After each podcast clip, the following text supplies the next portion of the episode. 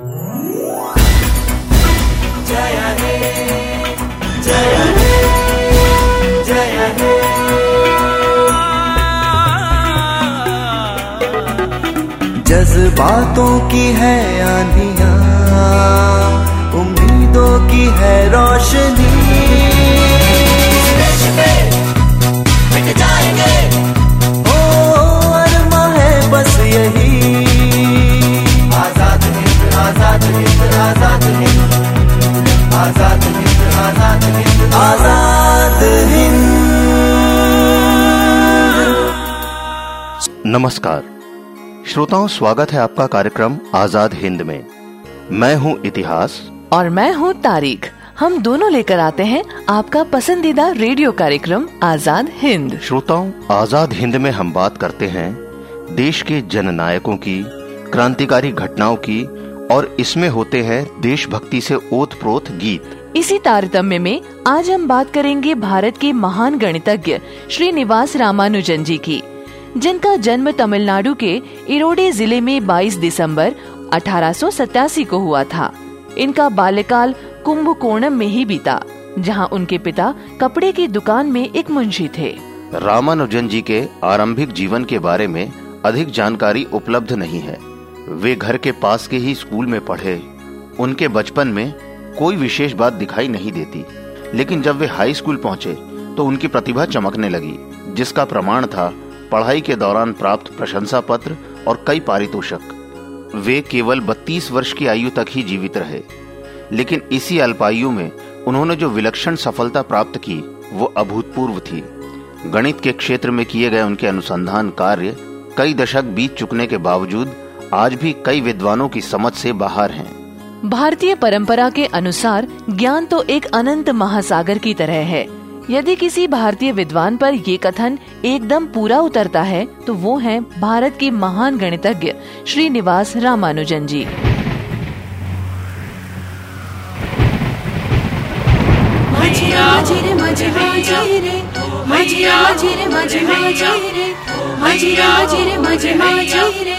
मजिया माझी रे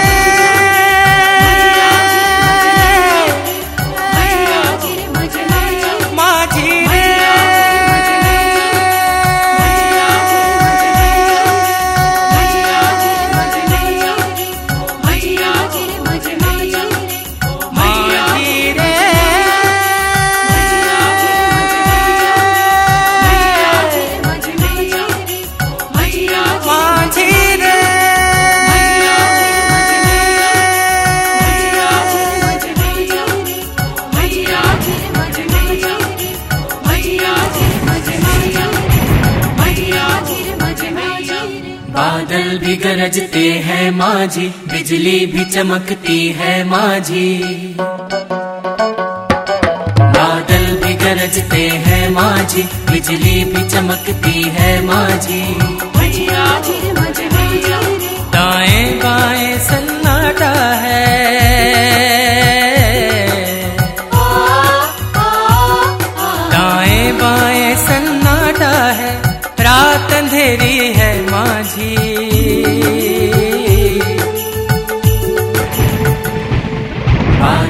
भी गरजते हैं जी बिजली भी चमकती है माँ जी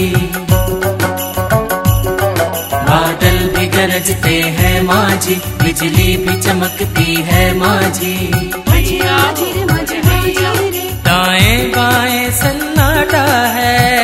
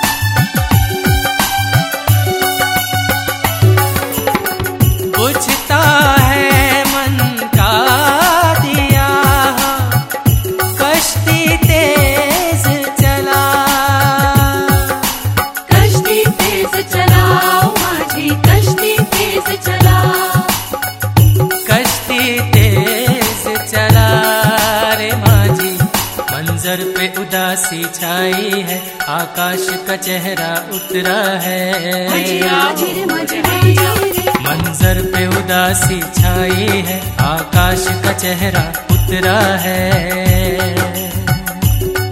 नदिया की लहरें कहती है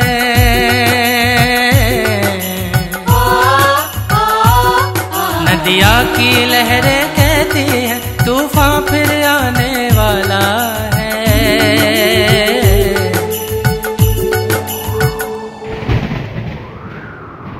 बादल भी गरजते हैं माझी बिजली भी चमकती है माझी।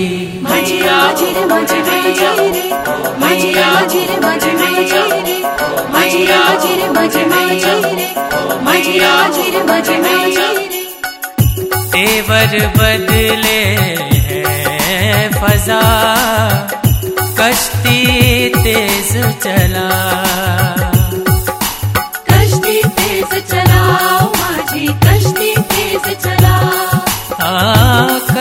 तेज चला रे माझी चल वक्त के लहरों से आगे, पहुँचा दे जमाने से पहले।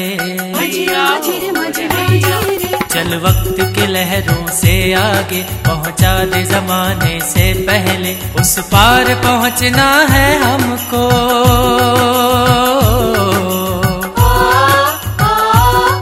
उस पार पहुँचना है हमको। तूफ़ान के आने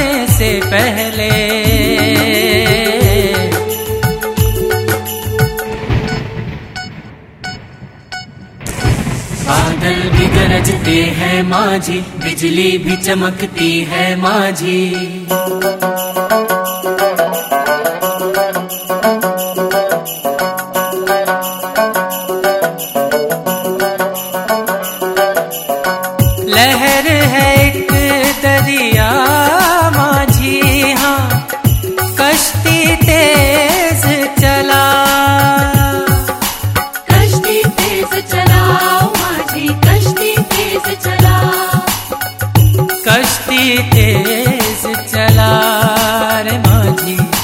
पार हमें ले चल माझी, फितरत को जहाँ आज़ादी है। उस पार हमें ले चल माझी, फितरत को जहाँ आज़ादी है। कहते हैं जिसे रूहों का वतन।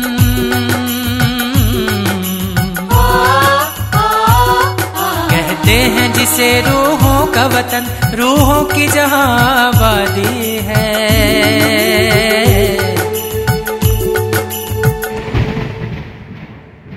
बादल भी गरजते हैं माझी, बिजली भी चमकती है माझी। बादल भी गरजते हैं माझी, बिजली भी चमकती है माझी।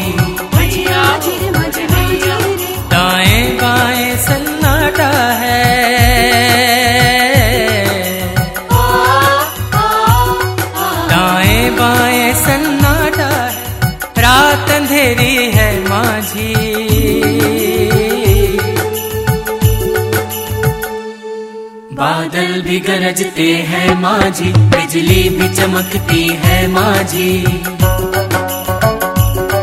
बादल भी गरजते हैं माँ जी बिजली भी चमकती है माँ जी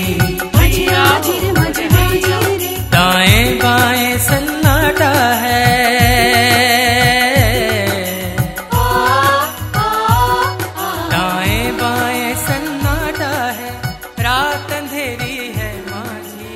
चौदह वर्ष की उम्र तक आते आते रामानुजन जी की गणित में बहुत रुचि हो गई थी।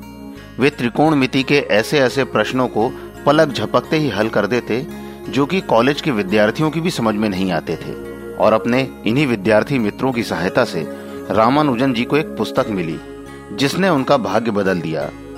इस पुस्तक का नाम था सिनॉप्सिस ऑफ़ योर मैथमेटिक्स सन 1886 में कैम्ब्रिज से प्रकाशित इस पुस्तक में बीज बीजगणित, त्रिकोणमिति रेखा गणित और कलन के 6000 से अधिक सूत्र थे, परंतु इसमें इनके प्रमाण और समाधान नहीं दिए गए थे।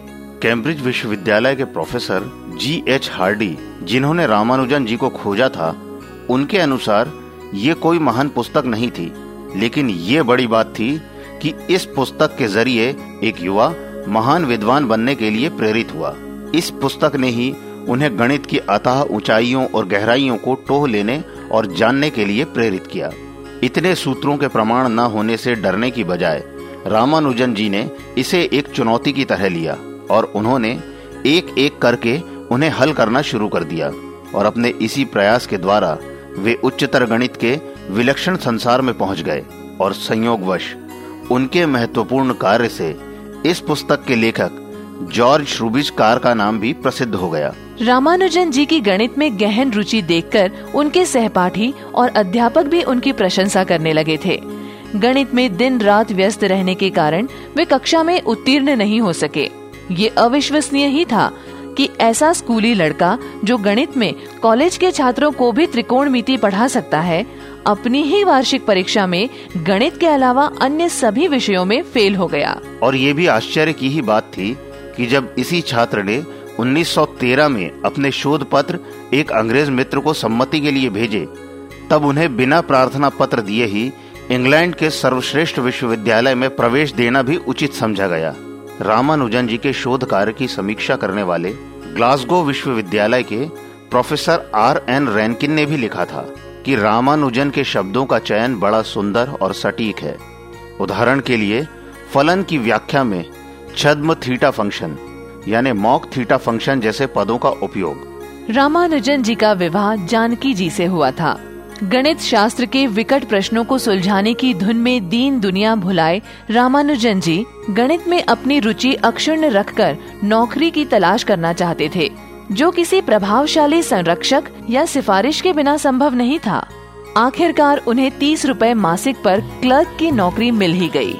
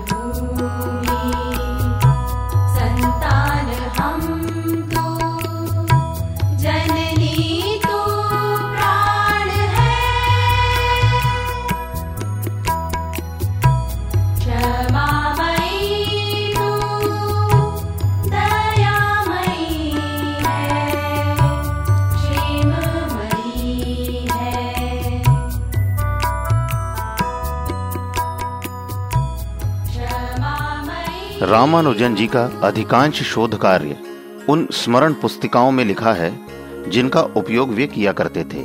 वे ये नोटबुक उन कागजों से बना लेते थे, जो रद्दी होने के कारण केवल एक ही ओर लिखे जाने के काम में आ सकते थे।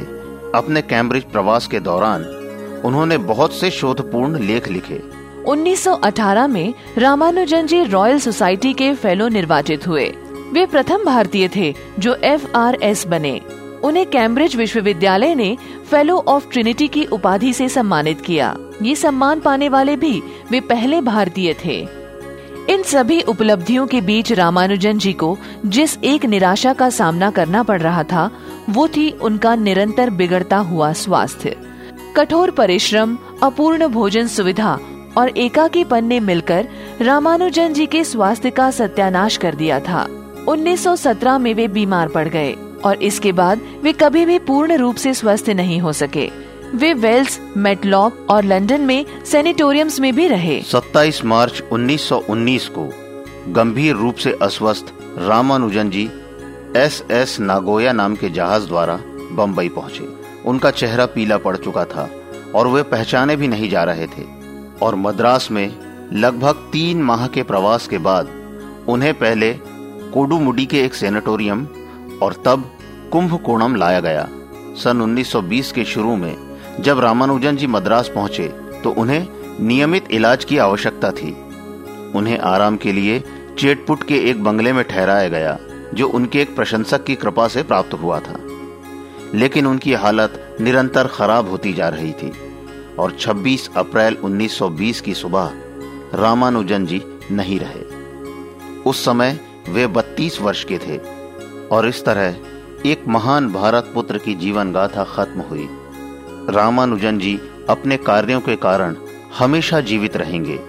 गणित के क्षेत्र में किए गए उनके कार्य अविस्मरणीय हैं।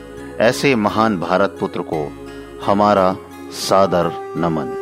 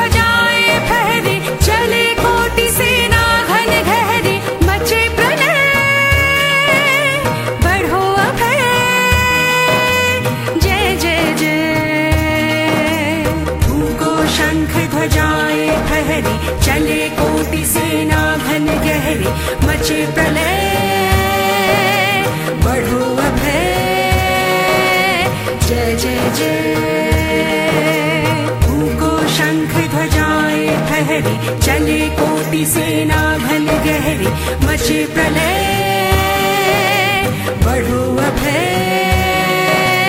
जय जय जय जय जय जय जय जय जय।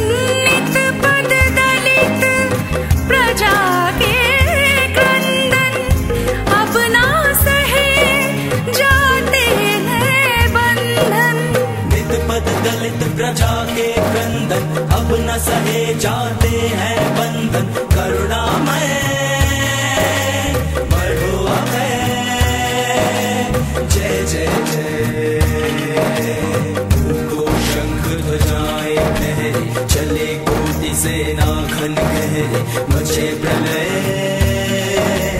बड़ो अभय जय जय जय जय जय जय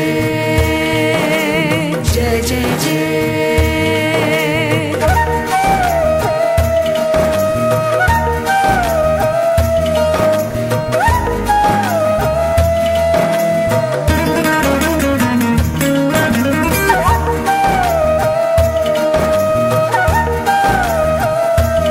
अभी आप सुन रहे थे कार्यक्रम आज़ाद हिंद। संगीतकार थे तापसी नागराज उमेश तरकसवार और मॉरिस लाजरस।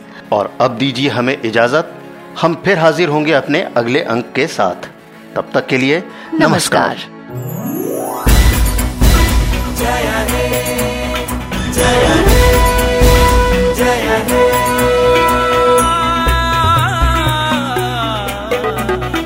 जज्बातों की है आंधिया उम्मीदों की है रोशनी।